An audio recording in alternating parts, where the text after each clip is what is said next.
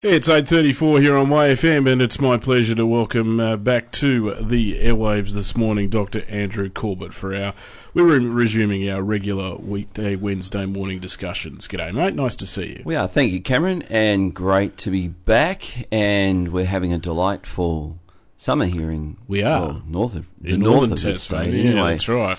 my wife was involved, uh, Kim was involved with uh, some of the relief effort down at Dunalley, and uh, of course our hearts go out to our fellow Tasmanians who Absolutely. lost. I'll say everything. That was the comment that was often heard. You know, I've lost everything, but we understand what they mean by that. That they've lost every material Mm. thing, and so our hearts go out. And it wasn't ironic, Cameron, or ironic, kind of bewildering that while in the south of Tasmania we were battling uh, amazing Mm. and horrendous bushfires, Yeah. while at the same time in the north of our country, in North Queensland, they were battling worst ever Floods. floods. I know, Uh, it's just just- just, uh, a, a land uh, of diversity, isn't Mm, it? And, it is, it is. and of course, um, uh, this is Australia, uh, where we where we have to learn to cohabit with floods and bushfires. And I guess in the midst of all of that, there's there's also a resilience that's happening in in Australians now. It was interesting to hear some of the the people from North Queensland talk about how many of them went through floods just two years ago Mm. and some of the heartache that they went through then, and I guess their resilience. Uh, they're they're a pretty amazing bunch up there in Queensland, Yes. and uh, well, we uh, you know again our hearts go out to them. So this is what's been happening, and while I've been off air for a month, I've been working on a couple of projects, and one of them is my F.W. Boreham documentary, and um, w- was able to uh, make some great strides with that, and um, looking now, uh, looking forward now to being back on air each week with you, Karen. Indeed. Highlight of the week. It sure Highlight of the week, yes. And, and today we're going to, as, as I as I've been thinking about a couple of things. One is the the natural, well, we call them natural disasters of fire and flood, and the the tremendous uh, traits of human resilience Mm. that come out in, in these times. Not not only that, Cameron, the fact that so many people wanted to get involved to help. I, look, that that is such a. I, I don't know if that happens everywhere else in the world, but it certainly happens here. I think Tasmanians, when of course the the bushfires came before the floods in North Queensland, and Tasmanians are, by all reports, the, the most per capita, most generous people of any part of Australia. Yeah. And when my wife was down helping uh, with the the relief effort down at Dunalley, you know, she said there were there were young primary school aged children who who had driven with their parents for hours, and they they came with a handful of coins, and they said, "This is my holiday pocket money that I've saved. I want to give this to help." Mm. Wow. Yeah, it is wow, Yeah. and it just shows that in times of tremendous adversity, there's Mm. there's some wonderful traits that come out, and Well, this time around with the Tasmanians, we had a lot of kids doing stuff, you know, from musicians to just little fundraising and that sort of thing. Every, everybody at all ages were, were pitching in, weren't they? Yeah. So, so that that has got me thinking as as I have been considering uh, what we should talk about today. The other thing that, that's got me thinking is um, a mutual friend of ours uh, sent me a link to. I think it was an Examiner online Examiner article about a report by Professor Jonathan West on the state of Tasmania. Now, what he's meaning by that is the state of our education, the state of our social fabric, the state of our commercial infrastructure, the state of our uh, government government's ability to deliver infrastructure and services to Tasmania. And the report is not good reading, basically. The report paints Tasmania as having a, an, the, the highest, not just a high, the highest government welfare dependency of any state in Australia. Uh, Tasmanians are, there are more Tasmanians on some form of government benefit than any uh, other state in Australia. And I know that for some people that's uh, not a big deal, but for those of us that recognise where that goes, wh- what the legacy of that is for future generations, there is deep concern over that. And of course, the, the problem is that when you've had multiple generations of people that are used to government giving them handouts, government solving their problems, and government providing their income for very little in return, it actually lulls a society. It, it, it creates a, a society that becomes unproductive or less than realizing its potential production ability. And I'm not just talking in commercial terms either. I, I, I actually think, Cameron, that meaningful work, gainful employment, um, being able to produce something is a part of the very reason why we're on this planet. I actually mm. believe it gives meaning to life. Mm. Everybody needs to have a sense of contribution, whether you're sweeping the streets or, or whether you're involved in corporate mergers and takeovers, whatever it is. I'm not. I'm not just talking about the the you know those people who make major decisions. I'm talking about everybody needs to have a sense of mm. Of contribution. You need to be able to wake up in the morning, even if you don't enjoy your job. You know, drop to your knees and thank God that you've got a yeah, job. You know, exactly. Yep. So I I think that we've got some huge huge challenges, and one of the the things was very interesting in Jonathan Professor Jonathan West's report, former Harvard professor who now resides in Tasmania and I think, by the way, I think his report is incredibly insightful. I, I, I found it very difficult to find fault with what he was saying. I know that there are people who have objected to him you know, saying that welfare dependency is a is a an unhelpful thing. I, I, understand that, and I particularly understand that this can become confused for people where we're, we're dealing with people perhaps who are invalid, uh, disabled, the, the, the frail and so on who do receive a form of government benefit, and we're certainly it's it's it's we're certainly not saying they shouldn't. And that and when I say we, I don't think Professor Jonathan West is saying they shouldn't. But there is a there is a sense where there there is a huge gap needed uh, to be rectified, and this is what Professor West has identified that it's not so much, it doesn't start economically. It actually starts with an attitude. It actually, and he, to, amazingly, he actually says what is fundamentally needed here in Tasmania is a spiritual shift. Yeah. Now, I find that language really, really interesting. Mm. He's actually saying that what is the, the thing that is needed to get Tasmania uh, set up for um, realizing our potential is to address its core spiritual needs. Now, Cameron, when I hear that, my I'm listening. Yeah. Uh, obviously, you know, I'm a I'm a pastor of a church. I care deeply about our state. I care deeply about people. I care deeply about the future direction of our state. And I hear a comment like that, I'm listening. Mm. So it so these things got me thinking. And so, Cameron, the there, I want to talk today about five things that you think are bad, which are actually good for you.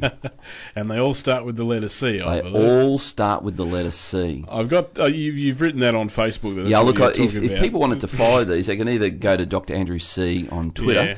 and they'll, they'll, see that the, these will come up basically as we start to talk about them. I've got them programmed to, to come yeah. in. So just, uh, just, interesting some of the answers here. We've got coffee, chocolate, cha- uh, cabana cheese, champagne, caviar. You know what I'm going to add? What are you going to add? Starts with C. Uh, cricket. Cricket. Oh, okay.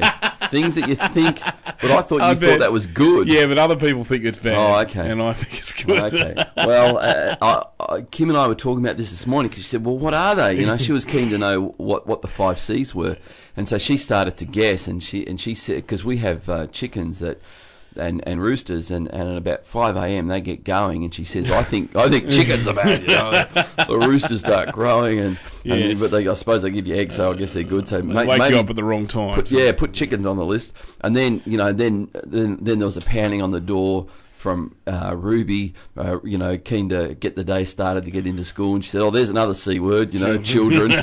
so, but they're kind of not what I'm thinking of. Let, us No. let's deal with one, then Yep. let's go to music. But here's Yep. the first one, and these are things that, that when you're in the midst of it, you really don't like it. You think it's bad, but it's actually it can, and there's the proviso. It can potentially be good for you. The first one's confusion. Confusion, of course, is not a pleasant feeling. You don't mm, understand what's happening. You don't. You, you, you, you, you, there's this sense of I'm not in control. I, I can't get my head around this. I don't understand what's happening or why it's happening. A sense of confusion. But Cameron, if confusion is processed correctly, it can lead to clarity and understanding. In other words, when you've got a problem that confuses you, you can either throw your hands in the air like you just don't Don't care, care. or you can go, I really need to figure this out. I really need to get this sorted. I, I want to, in some way, understand this and get my head around it. And the result of confusion, in other words, confusion becomes kind of the crank on those old engines where you had to crank them. It, it kind of gets a process started that leads to some kind of deeper understanding and deeper appreciation of something. Uh, how many things have been invented because somebody was confused? You know, how many how many books have been written because somebody was confused about something and they wanted to solve it or unpack it or figure it out? How many great triumphs have happened because somebody was confused about what lay over the horizon? How many how many conquests have been achieved in a positive sense because there was an element of confusion uh, that somebody said, look, the only way I can resolve this is if I have a go. So confusion is not, it seems like a bad thing, but if it can be processed correctly, it can actually lead to understanding. So we we're going to talk about an, another four C words that at the in the moment, in the midst you, that you're in them, they seem really bad, but as you process it wisely and correctly, they can become really good. So let's deal with another couple after this song, Cameron. Okay, we're with Dr. Andrew Corbett as we uh, talk about those uh, bad things that uh, are in fact good. Let's start with C more shortly. There we go. That's Steve Wiggins there, a song called Everything Works Together for the Good uh, to everybody who knows God. And that's uh, very true, Andrew, as we talk about things that we seem are bad, think are bad, but they're actually good for us. Yes, indeed, Cameron. And that verse, Romans eight twenty eight, is one of my favourite verses. Probably one of my life verses. I, I go. That's my go-to verse. Okay. Uh, the the second the second one in in this um, five part you know thing on five things that you think are bad for you, but they're actually good for you, is criticism. Uh, I, I don't know anybody, Cameron, that likes criticism. I, No. I actually think it takes a great deal of maturity to be able to get to that place where you recognise that criticism is a gift and rather than treating criticism the way we most naturally treat it, which is to become defensive, hmm. we we become argumentative in a in a hostile sense whenever someone criticizes us, or we become sullen and sulky and Yes. and you know just don't engage with it and don't receive it and so on.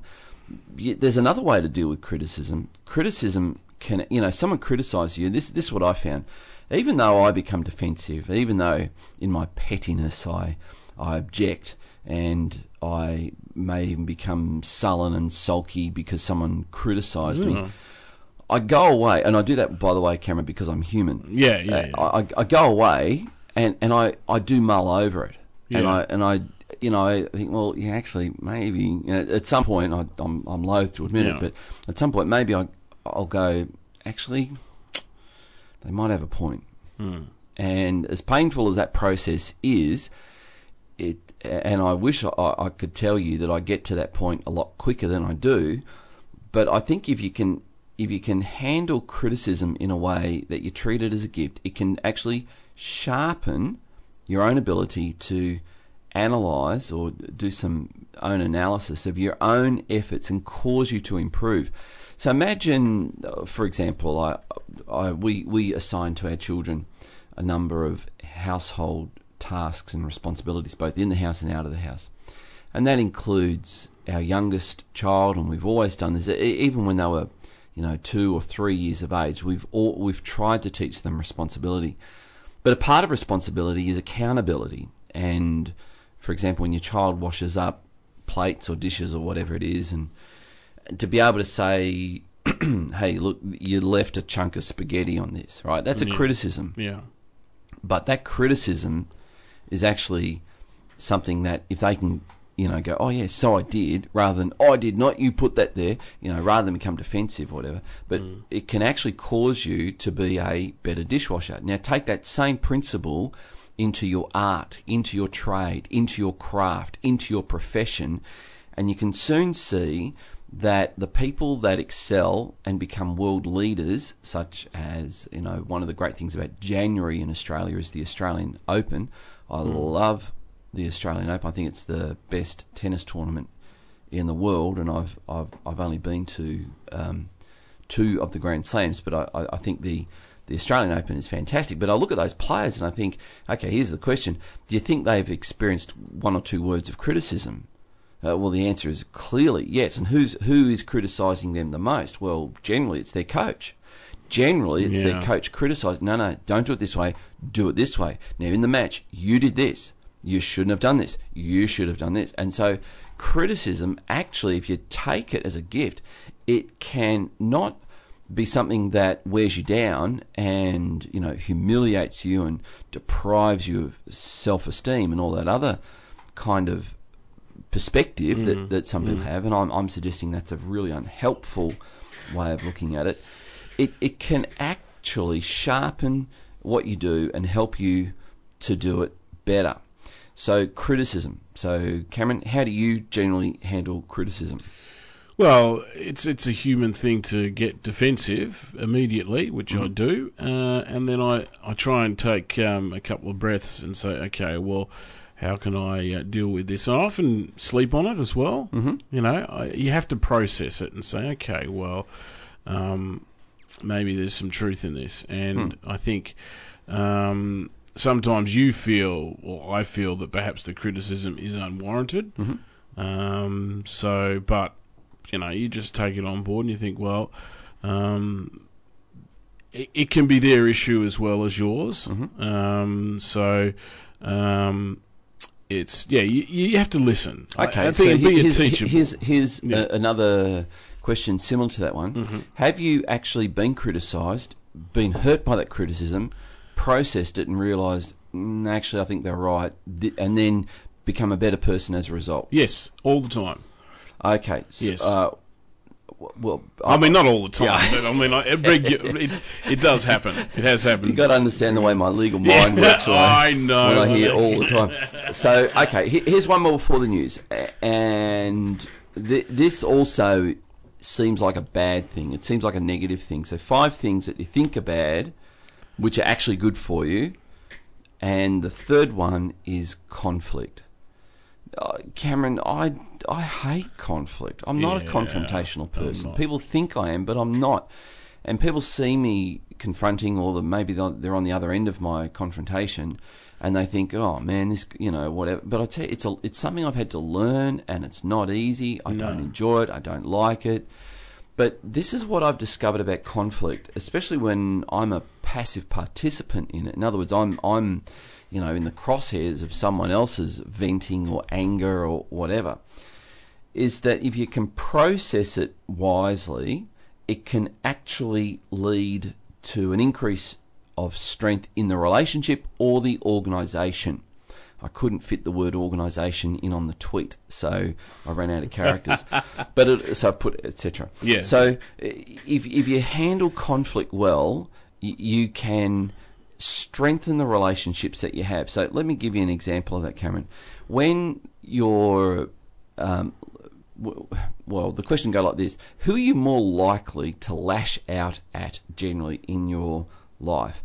The the answer is generally it's those people that are closest, Closest to, to you. you, exactly. Now that's the great irony of having close people because you think if they're the closest to you, they're the people you're going to care the most about, and they're the people that you are probably going to, um, uh, you know, be kindest to, and so on. But but the but the opposite is true as well, uh, because and here's the reasoning: we we lash out at those that we're closest to because we're most secure in our relationship with them. So when somebody lashes out at you, it's so easy to interpret that as spite or unkindness or hate Yeah. or rejection or whatever. But if you can actually see, step back a bit and realize, hey, hang on, th- this person is is speaking to me this way because they they actually ha- you know have a sense of security with me. They actually have a sense of uh, that, that they feel relaxed enough to be to be seemingly unkind, even nasty at times. And so just stepping back and going, okay, so there's something in our relationship that they consider to be a strength that enables them to share at this fairly negative level. So once you get that, you can then realize, okay, we can work with this. We can actually take this conflict and just you know put the T sign up, go, oh, oh, time out. Let's hang on a minute. What's really going on here? And they might go, look, um, and they, and they might share the real reason, the real thing behind their their outburst, and it probably isn't you. It's probably Yeah, something yeah, else going that's on. That's right, yeah. All right. Now, the fact that you get to that point and you invite them to share, hey, listen, I, I'll, you reckon I'm a, uh, you know, an insensitive buffoon. Let, let's, I'm not going to disagree with you right now. Let's just put that to the side. Can I just, before we go anywhere with it, what is, is what's going on? what's is is everything okay? Is and then and then you might discover that someone in their life is going through turmoil or something, and the fact that they can share that with you, this is the thing that brings people closer mm. together. Mm. When you can share, when you can share what's really going on in your heart and mind, you draw closer to someone else. Every married couple needs to learn how to do this, and and by the way, most married couples don't, and it and it takes and it, it, it really takes practice to be able to do this. And many married couples that get into a high conflict zone assume our marriage is now in trouble. When in fact, if you if you get this whole thing about security, you recognise it's not. It's actually in a really good place. Let's come back after the news, Cameron, and continue this. Awesome. This is Launceston's YFM and the uh, weekly Wednesday morning discussion returning here with Dr. Andrew Corbett. Here's the news. It's 9 o'clock. Once again, great to have you along this morning here on Launceston's YFM throughout northern Tasmania. And uh, Dr. Andrew Corbett is with us as we continue to talk today about uh, bad things that we might think about were actually good with us. And uh, we've gone through three now, I think. Have I got that correct? Yeah, that's that's Yes? right, Cameron. So th- yeah, the five things that we think are bad at the time, we don't enjoy them, we don't like them, but they're actually good for us, and they're good for us if you learn how to process them, perhaps differently, perhaps. And, and I'm suggesting that there's a way of looking at these things. Let, let's kind of recap them. So the the first one's confusion. Confusion, you don't understand something. It can actually cause you to learn to understand it. So it can actually result in you becoming more understanding. Uh, you acquire new skills. You get your head around something. So confusion can actually lead to something fairly positive. Uh, secondly, criticism. No one I, that I I've never met anybody likes criticism. Well, maybe I met one person who was an older person who had become extremely successful, and they had learned to take criticism as a gift. And uh, Dr. Henry Cloud talks about this in his book Integrity, which a book I highly recommend. And if you can learn to take criticism as a gift, you can become a better person for it. It can actually sharpen your own analysis of your own efforts and cause you uh, to improve in those areas that you've you've given your life to. And then thirdly, uh, to conflict. No one that I'm aware of enjoys conflict. So to be able to recognise that those times of conflict, those moments of conflict, can actually strengthen a relationship. They can actually strengthen a workplace. They can strengthen an organisation when you've got someone saying, "Look, I'm sick of the way you do this," and to be able to uh, get clarity on that, and then to figure out, okay, I, I don't want to be provocative to anybody. I don't want to upset anybody. and you you resolve that, you actually strengthen that relationship. You can strengthen the organisation, and you, you can make the workplace uh, a safer place. And I think we need to clarify there that when we talk about making it a safer place, we're not necessarily talking about making it a happier place because I'm I'm just not sure who who who would consider conflict to be a, a, happy event. It's, mm. it's, certainly not a happy event. No.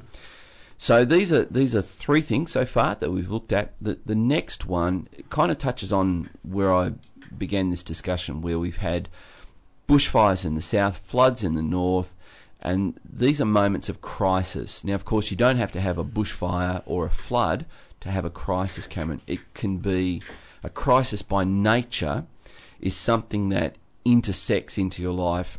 It blindsides you. It comes when you didn't invite it. It didn't have a, an appointment. It wasn't in your diary, and here it is. You've now you're now faced with a crisis. Now, of course, a crisis can come in the form of a motor vehicle accident.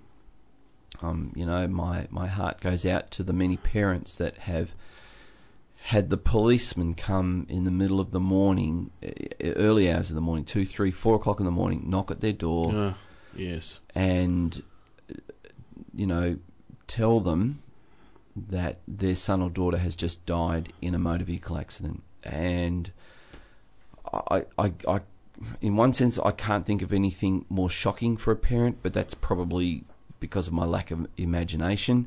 I'm sure there would be, but that'd be a pretty horrible one and so crisis can come, and, and of course we can be diagnosed. We, you know, one day we're feeling fine, the next day we feel a bit tired. We go to the doctor, and he introduces a c word into our life, uh, and suddenly we're facing a crisis, a crisis of. I thought my life was going in this direction. I thought I had this long to go, and now we've got a crisis where we discover that both of those assumptions are false. So a crisis when you when you understand that a, a, crisis can cause you to reassess where you're at. It can cause you to uh, a, really take stock of what you regard as important. Mm. I watched a, a, documentary on ABC Two last night, and it was a a documentary of that guy who went mountain biking through the one of the American deserts and, and fell down a canyon. I don't know if you remember this, can, uh, Cameron. In 2003, he fell down a canyon and his arm got wedged between a rock and the canyon wall, and and was, yes, I do remember that. Oh, yes. Oh, good night. He was there for five days. That's right. And eventually realised, uh, you know, anyone walking through the couldn't even see him, couldn't even hear him because he was stuck down this canyon, yeah. wedged, but you know his arm wedged between this rock and the canyon wall. And oh man, I mean I'm getting shivers just talking about it now because it's it's just such a horrible story where he pulled out his Swiss Army pocket knife and realised the only way he was going to survive is if he cut off his arm, cut off the, the lower part of his arm. And his Swiss Army pocket knife could not cut through his bone. So he then began to take pieces of rock and smash the bone. And uh, after he left his arm there, uh, the lower part of his arm, he, he then had to crawl up the, the canyon wall, walk seven miles through the desert, and uh, find some means of transport to get back to civilization. Had the arm stitched up, and, and it was a documentary of how uh, he was put in another survival situation. Cameron, I, I would Personally, I would put falling down a canyon, getting my arm wedged between a boulder and the canyon wall as a crisis. As a crisis, yes. That for me is going to do it. That that yes. that fits into the you know if you're wondering where to file that one, file that under crisis. The interesting yeah. thing is that at the at the, the end of it, he said, you know, it, it it was one of the best things that ever happened to him, and it's like you're kidding. He said because when I began to go into mm. delirium, and at that point he was married, but only recently married. When he when he went into delirium, he said he said he felt as if he left his body, and as he was leaving his body, he had a vision that he said was so real, mm. where a young boy came running up to him, threw his arms around his neck, and said, "Daddy."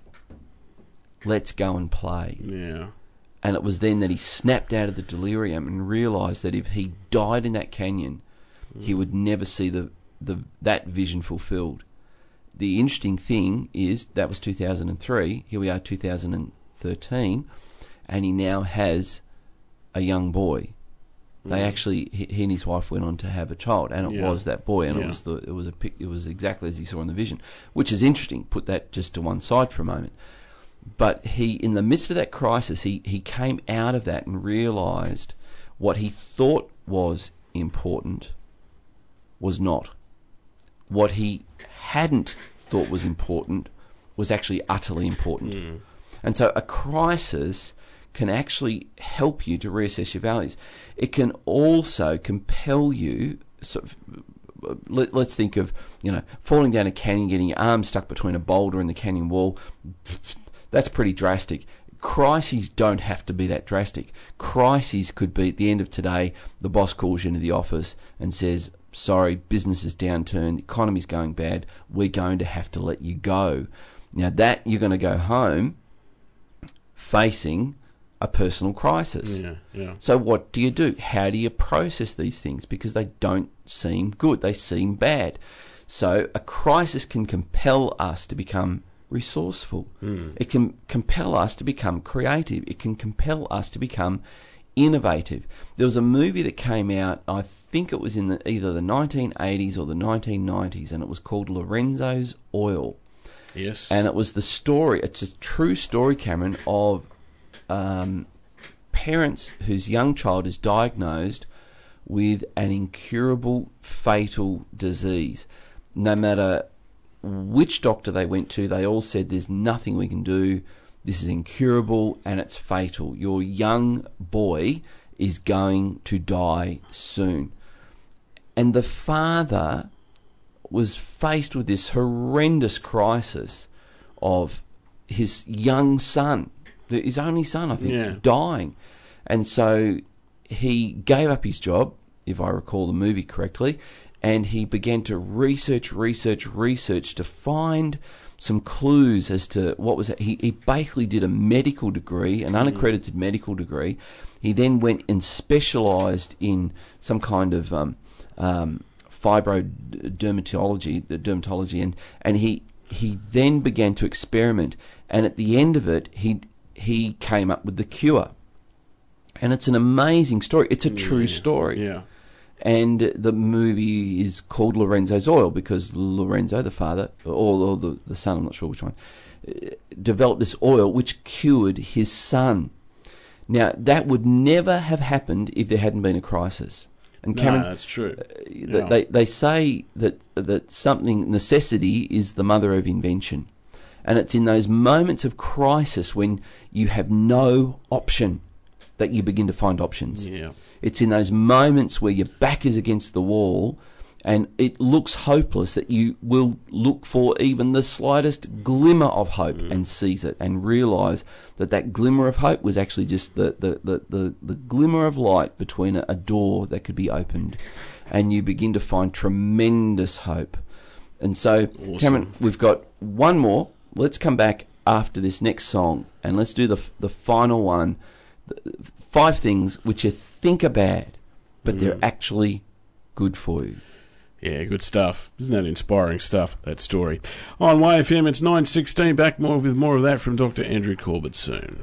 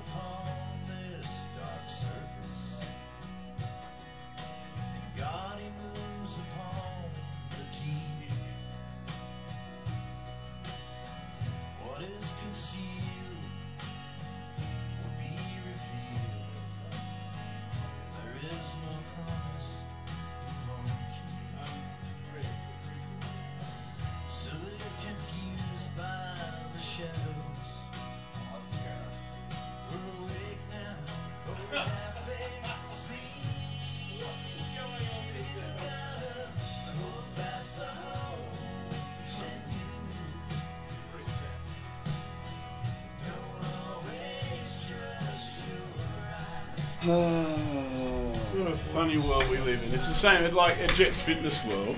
Mm. Um, like if I've had a shower, I cannot stand up and put the socks on. Like, You know, I'm getting dressed in it. There used to be a little stool that they used to supply in the in the bathrooms. Well, they've taken it. It's not. It's not um, Adrian. It's the whole franchise. They've taken it away because it could be used as a weapon. that yeah. I said to it, that is the most ridiculous. I said, and look at all these dumbbells. I was going to say, it's like, I'd rather have you throw a stool at me than a 20, 20 kilo dumbbell. Well, I also reckon that people have been using the stools to um, climb up on them and, and, and turn the televisions around, which they're not supposed to do, change the settings and everything. But honestly, honestly, how how likely is that going to be a problem? Can you see anybody using a stool as a weapon? No. Sorry.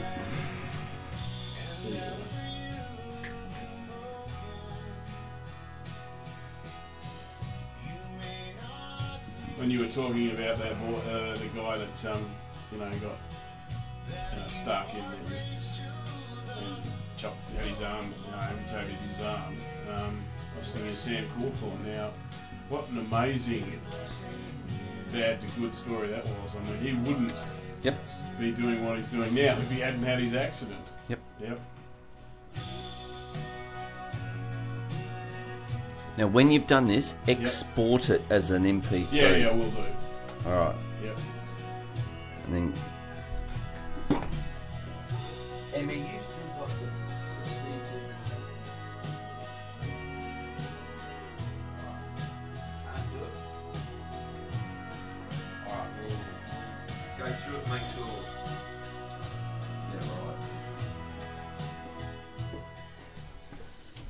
What a great song there. A blessing in disguise from Lost Dogs there. And uh, yeah, Andrew, definitely.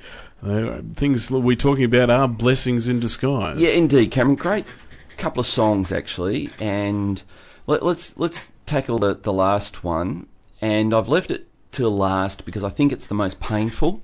Okay. And again, I want to link in. We, we, we opened talking about bushfires and floods, and I then also connected that with Professor, Professor uh, Jonathan West's uh, report to the state government on the state of the state. That he says our education systems are failing, our vocational training is failing, our economy is struggling, our tourism is is uh, way below its potential. Our the the culture of business in Tasmania has all but dried up. Our uh, entrepreneurial incentives for uh, young entrepreneurs just simply does not exist. It's a pretty scathing report, actually, and and again, here I am saying there are some things that seem bad, but are actually good for you, and I want to put Professor Jonathan West's report in the category of criticism and possibly even crisis and say, okay, here's a guy who cares deeply about our state. He, he moved from the United States to uh, Tasmania, back he's residing in Hobart, former Harvard professor, I believe, of economics or commerce. So this guy knows what he's talking about, and he's making these very hard assessments of where we're at. Okay, so if if we're going to apply what I was saying about criticism, in other words, treat it as a gift, it's going to lead to, it has to lead to the fifth C in the five things which we think are bad for us but are actually good for us. And the fifth C is change. Ah, yes. Cameron, change, you know, imagine coming in to the workplace every day and where you work is, is change. You're now in a different part of the building. And imagine that happening every day. Look, we'd go mad. We, you know, so, we can only process so much change.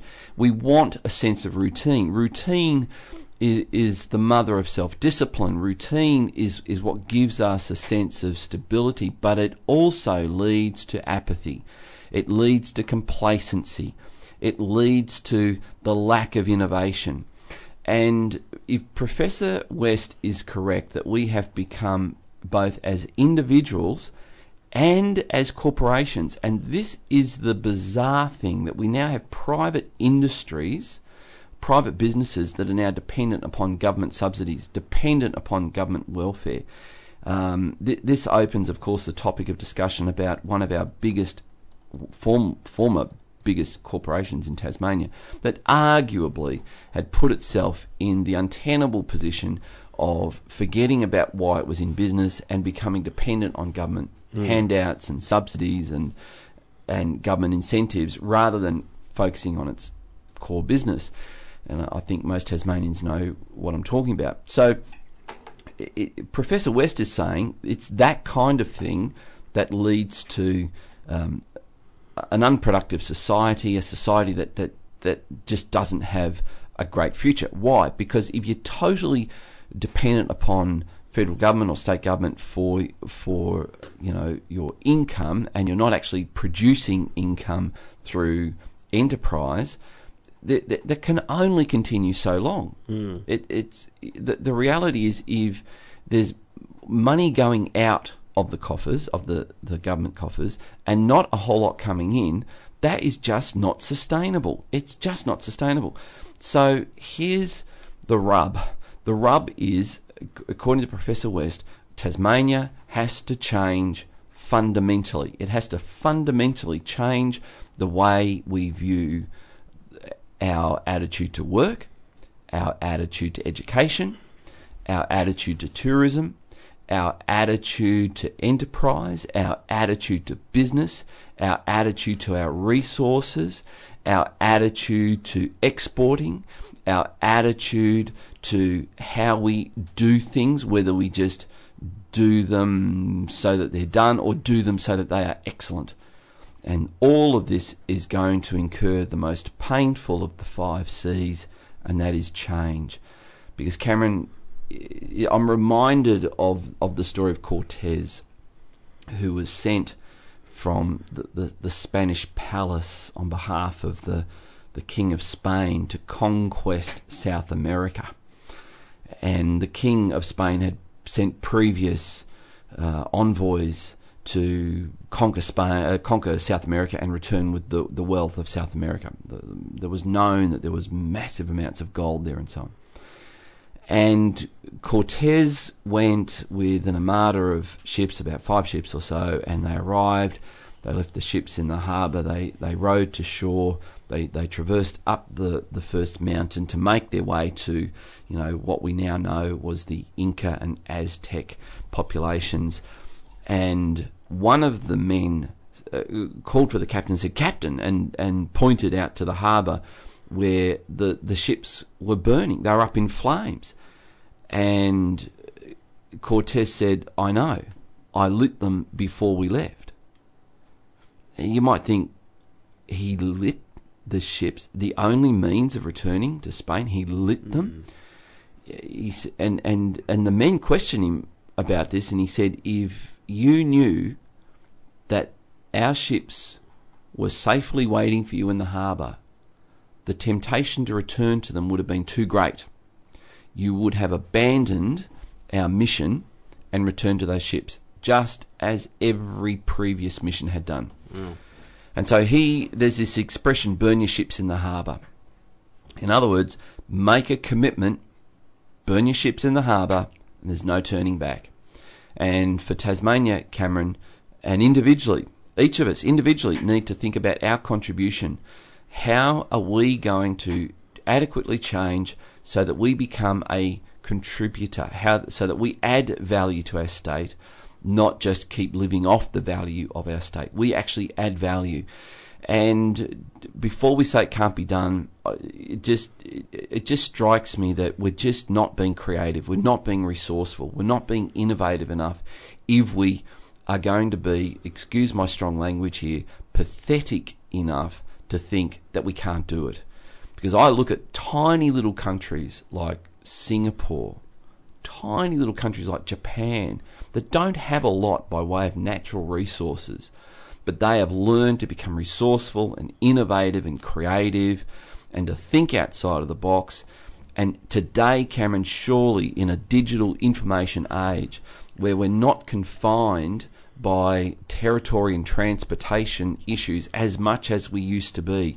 Surely there can become there, there can arise a generation of entrepreneurs who can think creatively, who can mm. think differently, and perhaps you know parents and and others begin need to begin to think in terms of you know do I just give my children am I creating a, a little microcosm of a welfare culture for my children? Do I just give them pocket money or am I giving them responsibility and rewarding them with pocket money you know these little things uh, make a huge difference in the psyche of Tasmania but of course Jonathan West is saying none of this is going to be possible without here's this term a spiritual transformation He's actually saying there's something fundamentally at the core of the soul of Tasmania that needs to be transformed. And I know exactly what he's talking about. I know exactly what he's talking about. We, as a people, need to recognise that we we have a creator who has bestowed upon us marvelous gifts, marvelous potential, and that potential and those gifts cannot re- be realized unless we are in a right relationship with him. And it's out of a right relationship with God that we begin to treat work not as a drudge, but as a as an act of worship to our Creator. Yeah, yeah. We begin to treat creativity as a, as an expression of worship to the God who not only created us but redeemed us. And so that spiritual transformation has immediate and very practical economic implications. And I hope every Tasmanian gets that. So, Cameron, we'll be back next week and we're going to talk about something else that I think can transform the psyche and the soul of Tasmania. We're going to keep on this theme of five things and we're going to deal with five things that are very practical in the home of every Tasmanian. Before I go, Cameron, I want to thank our listeners for their kind support. We received probably some of our best support we've we've had for a January um, ever, and I want to thank those churches, organisations, and businesses that got behind us. I want to thank our many sponsors who, who enable us to keep going. We are not a commercial operation. We do not have a commercial budget. Nope. And we are so grateful to our supporters and sponsors. If you were considering making a donation to YFM to help us to continue to do what we're doing, to make a positive difference in people's lives, to bring messages of hope through wise words and great music, now would be a great time to do it. You can go to our website, yfm.org.au, and you can see how to do that online, or give us a call, 63340100 and we can take your donation over the phone. It's we- we're just so appreciative of the support that we're getting, and many people are realising we're making the kind of difference in people's lives that Tasmania needs right now. Yeah, thank you very much, Dr. Andrew Corbett. We'll have you back at the same time next week. You're on Launceston's YFM. It's 9.31.